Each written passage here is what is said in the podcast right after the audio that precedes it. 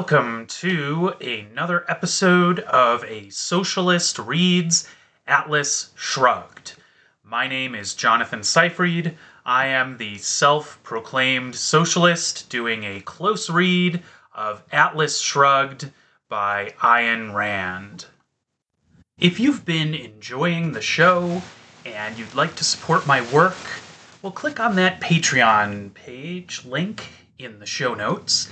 And always feel free to send me a question or a comment at the email address for the show, socialistreads at gmail.com.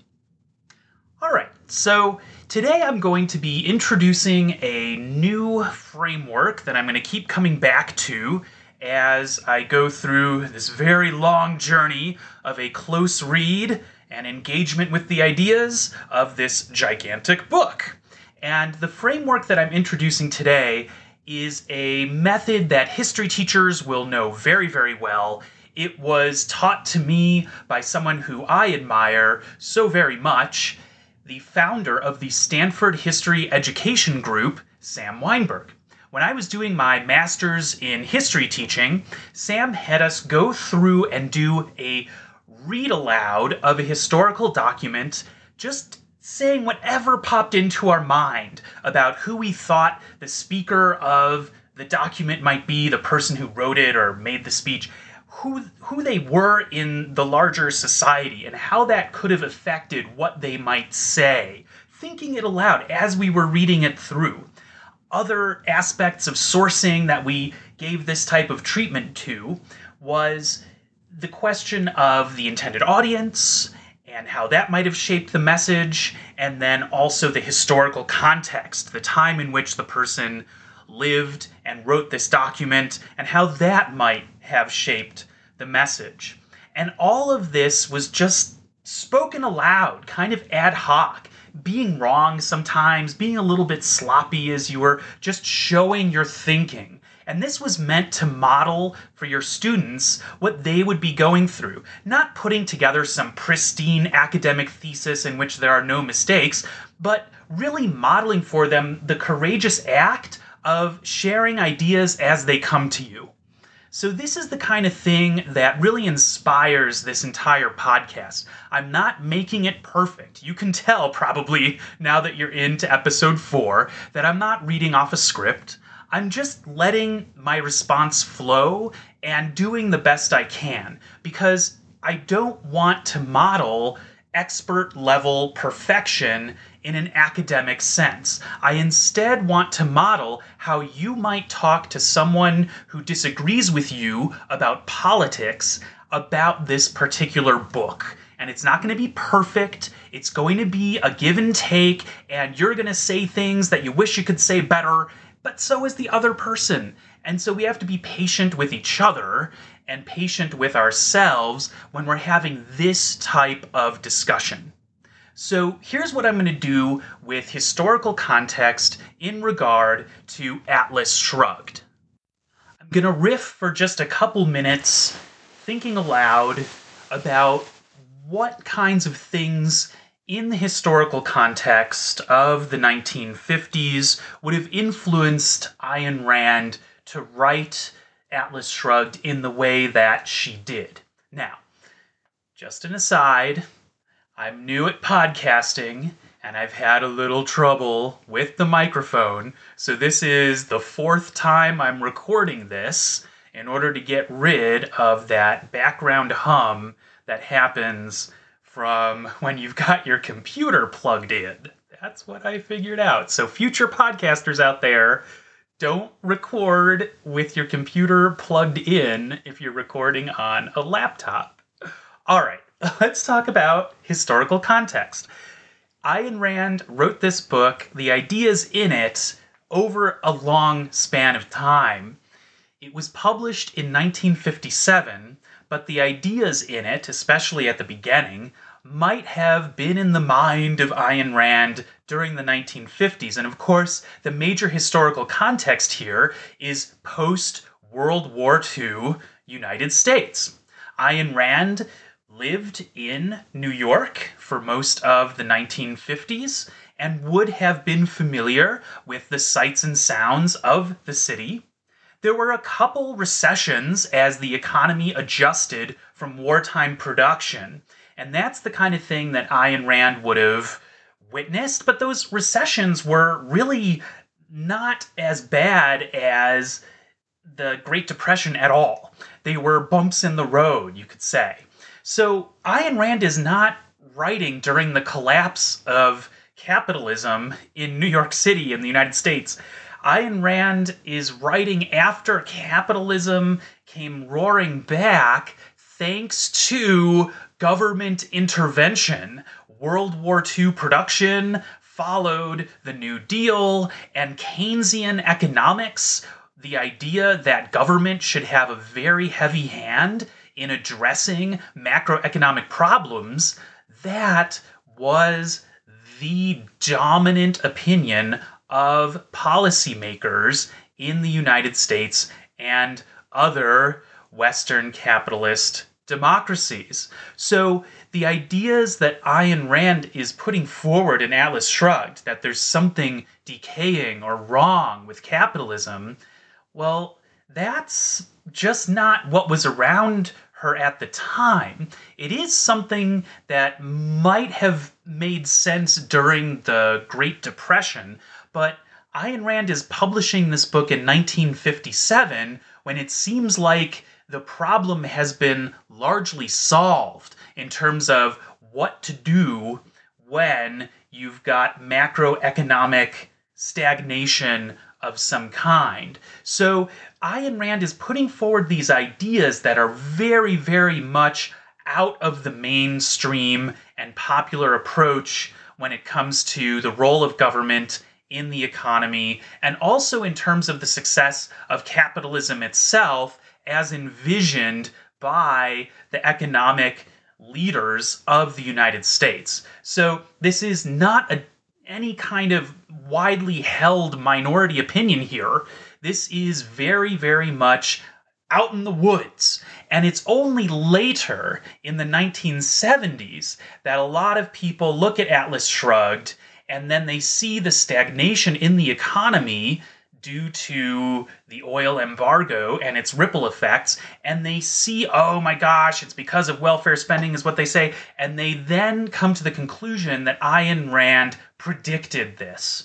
But if you were to read this book when it was first published in 1957 you'd maybe be scratching your head like why are you taking us back to the Great Depression right now, but not the Great Depression. So this was very much an imaginary world. Ayn Rand is not describing decay as she sees it around her. She's writing this at a time of prosperity, but she's got a problem with some of the assumptions that policymakers are making when addressing the question of, well, why is capitalism doing okay now? The answer from the dominant opinion at the time in, the, in 1957 was it's because government plays a big role. And remember that in the 1950s, we've got President Dwight Eisenhower, a Republican, but it's a time of gigantic government spending on massive projects like the interstate highway system. So it's a very interesting moment that Ayn Rand publishes this book after many years of writing it. Basically, capitalism is doing pretty well with a lot of government influence, and Ayn Rand comes out with this book saying, There's something wrong. And it just doesn't really match the time. So that's a bit of historical context that maybe doesn't sound as off the cuff as it might have in the first recording. But that's the kind of thing that I'll want to do every now and then, and also talk about Ayn Rand herself. I know a lot of people who have researched Ayn Rand a little bit might be waiting for me to talk about her childhood in Russia and what happened when the Russian Revolution took place and the Bolsheviks took over her father's uh, pharmacy and all of that, and, and also the fact that Ayn Rand is is not her original name, and she grew up in a Jewish family in Russia. That's interesting. We will get to all that stuff, but I don't want to take too much time in today's episode before I get to actually open the book. And before we open the book, we need to do today's moment of non contradiction, where I go deep into the bowels of the internet and find a comment from some long string of comments that somehow relates to what I'm talking about today. And for today's moment of non contradiction, I'm going to Quora. The link to this comment will be in the show notes. The question that was posed on Quora was At what age did you read Atlas Shrugged? How did it affect you? Did your opinion about the ideas in the book change over the years? And today's answer is the moment of non contradiction. It's written by Karan Mehta, posted just this year on January 3rd. And here's what Karan Mehta says quote, I know that saying that how much you dislike the book, how it is badly written, etc., is the sophisticated and intellectually correct thing to say. But reading Atlas Shrugged and The Fountainhead in my youth had a big positive impact on how I view the world and in how I chose to live my life, and I greatly appreciate what this book did for me when I read it in my mid teens. It inculcated and consolidated my desire to achieve excellence in my domain, and it motivated me to try my hardest to succeed. I found the book to be an inspiring celebration of the individual and of competence. In some way, reading this book put words to what I instinctively knew, and it gave me confidence to continue on my path. Unquote. There's a little bit more after that, but it gets a little bit repetitive. You can read the whole thing by clicking on that link in the show notes. And here we've got a very positive response to Atlas Shrugged, but it concedes a point that I wanted to address early on, which is the issue of craft. When we talk about craft, we're talking about how a fiction writer does at writing characters that are compelling, that connect emotionally, how they come up with a plot that when you read it, it flows. And a lot of people, as you will see if you go into the bowels of the internet, they will just trash Ayn Rand about a lack of craft. I feel like that is misdirected energy. Because if you have a novel that has problems with craft, and yes, Atlas Shrugged has a lot of problems with craft, but that does not stop that novel from being widely read and having an impact like what the writer of this comment identifies. If something can lack craft so much, as critics are very happy to point out and harp on, and yet people are getting something out of it in such large numbers and with such impact, that's actually a reason to pay more attention to what is going on with that particular book, not less. And that topic is a good one to segue into the next part of the podcast, in which I open up the book. I am so proud of that sound effect. I feel like I'm really getting the hang of podcasting now. All right, so I left off with Eddie Willers and that memory of the oak tree, and now there's a flashback. So at the bottom of page 13 of my edition to the top of page 14, Eddie Willers remembers a moment from his childhood and Dagny Taggart appears in the narrative without being named. Based on what you hear later on in the book, it's very clear that the she who's mentioned in this paragraph long flashback is indeed Dagny Taggart. So maybe if Ayn Rand was better at craft, you would have Dagny introduced more explicitly. It's just not clear to me why it is that you would have this shadow Dagny here. I, am not sure that there's a good reason based in craft for that. But aside from the criticism on craft, which for most of the rest of the podcast I probably won't even address, what we've got here is a conversation that sets up for one of the main themes that I'm going to be addressing in the duration of this very long podcast, which is Dagny Taggart as a true hero. And one of the things that we ask for in our culture out of our heroes is that they go on some kind of quest. And Dagny's quest begins here, and also it's bound up along with Eddie's quest. They are having a conversation in their childhood about what life's purpose should be. And Eddie recounts what the minister says about doing something great and doing things like saving people from fires and climbing mountains, and that somehow this is just going to feel right. And Dagny pushes back against that, saying instead that she doesn't know, that they'll have to figure it out. The exact quote is, We'll have to find out.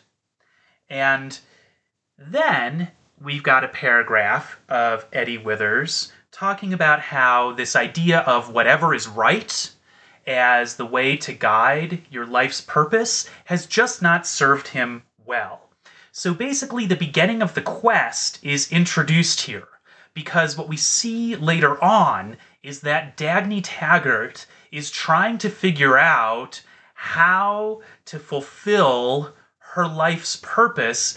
And initially, she has this gigantic resistance against what she interprets as resignation or giving up on the part of other people that she encounters in the book at a later point.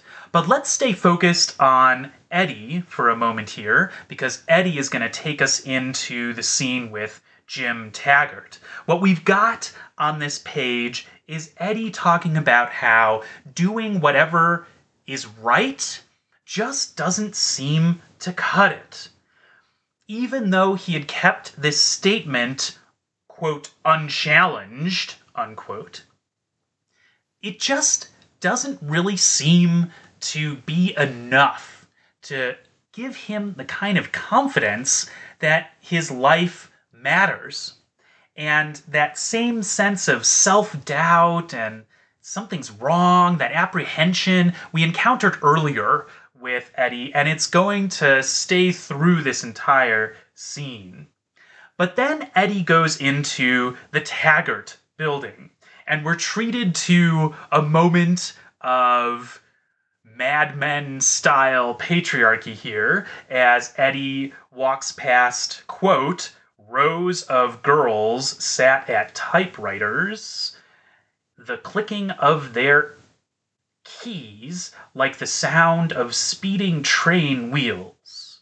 So here we've got a metaphor for the sound of all the typewriters, but you know, rows of girls, like just another architectural feature, really uh, beyond just observing how grown women were referred to as girls at this time, right? So it takes you back to the 1950s, right? Historical context when it comes to patriarchy is very visible here. And we'll want to connect with this again because the feminism, the assertive and forward thinking feminism of Dagny Taggart is something that I really want to give a lot of credence to in this book as a, a big positive. So Eddie goes through the building, arrives at the office of James Taggart, president of Taggart Transcontinental. And then we've got a paragraph that introduces James Taggart through some description. And a lot of people are critical of Ayn Rand's craft, but I'm just going to have one last word here on the topic of craft, which is that I think this description is really good. I get an excellent sense of James Taggart, both physically but also psychologically, from the way that Ayn Rand adds details about James Taggart's appearance. And uh, sentences like, quote, he looked like a man approaching 50 who had crossed into age from adolescence without the intermediate stage of youth. He had a small, petulant mouth and thin hair clinging to a bald forehead. His posture had a limp, decentralized sloppiness, as if in defiance of his tall, slender body a body with an elegance of line intended for the confident poise of an aristocrat, but transformed into the gawkiness of a lout. Unquote. This physical description, I think, does a really good job of embodying all the things that are wrong with James Taggart.